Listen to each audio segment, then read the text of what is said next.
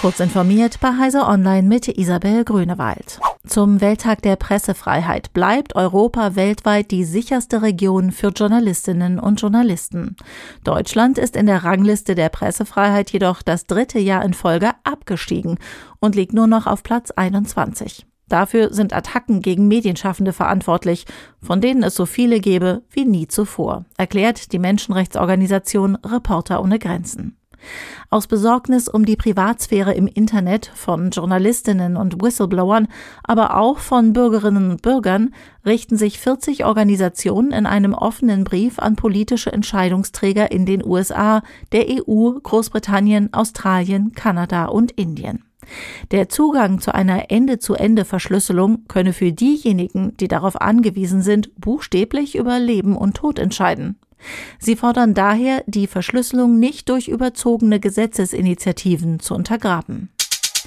In einer koordinierten Aktion haben Strafverfolgungsbehörden aus neun Staaten den illegalen Darknet-Marktplatz Monopoly Market ausgehoben. Außerdem wurden 288 Verdächtige festgenommen, die dort Drogen sowohl verkauft als auch gekauft haben sollen. 52 davon wurden in Deutschland festgenommen. Das berichtet die europäische Polizeibehörde Europol und ergänzt, dass 50,8 Millionen Euro in Form von Bar- und Kryptogeld sichergestellt werden konnten. Überdies habe man 850 Kilogramm an Drogen und 117 Schusswaffen konfisziert.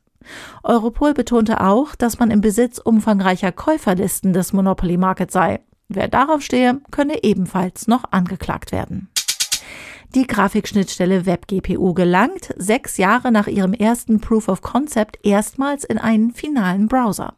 Obwohl Apple 2017 der Initiator für die Entwicklung war, ist es die Firma Google, die WebGPU als erstes implementiert. Der Chrome-Browser in Version 113 läuft standardmäßig mit der neuen Grafikschnittstelle. WebGPU löst die zwölf Jahre alte Web Graphics Library ab. Mit der API werden etwa Grafiken gerendert oder Videos importiert und das deutlich schneller als mit der alten WebGL.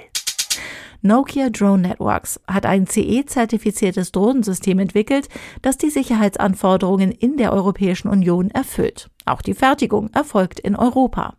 Das All-in-One-System sei eine schlüsselfertige Drone-in-a-Box-Lösung, die vor allem von Sicherheitsbehörden in Smart Cities, im Bauwesen und für Überwachungsaufgaben im Energie- und Verteidigungssektor eingesetzt werden kann. Die Drohne kann aus der Ferne für Such- und Rettungseinsätze sowie zur Schadensbeurteilung von Infrastruktur gesteuert werden. Sie kann auch für autonome Flüge programmiert werden, um so Großveranstaltungen zu überwachen. Ein Dualmodem sorgt dafür, dass sich die Drohne mit mehreren Netzwerken gleichzeitig verbinden kann. Diese und weitere aktuelle Nachrichten finden Sie ausführlich auf heise.de.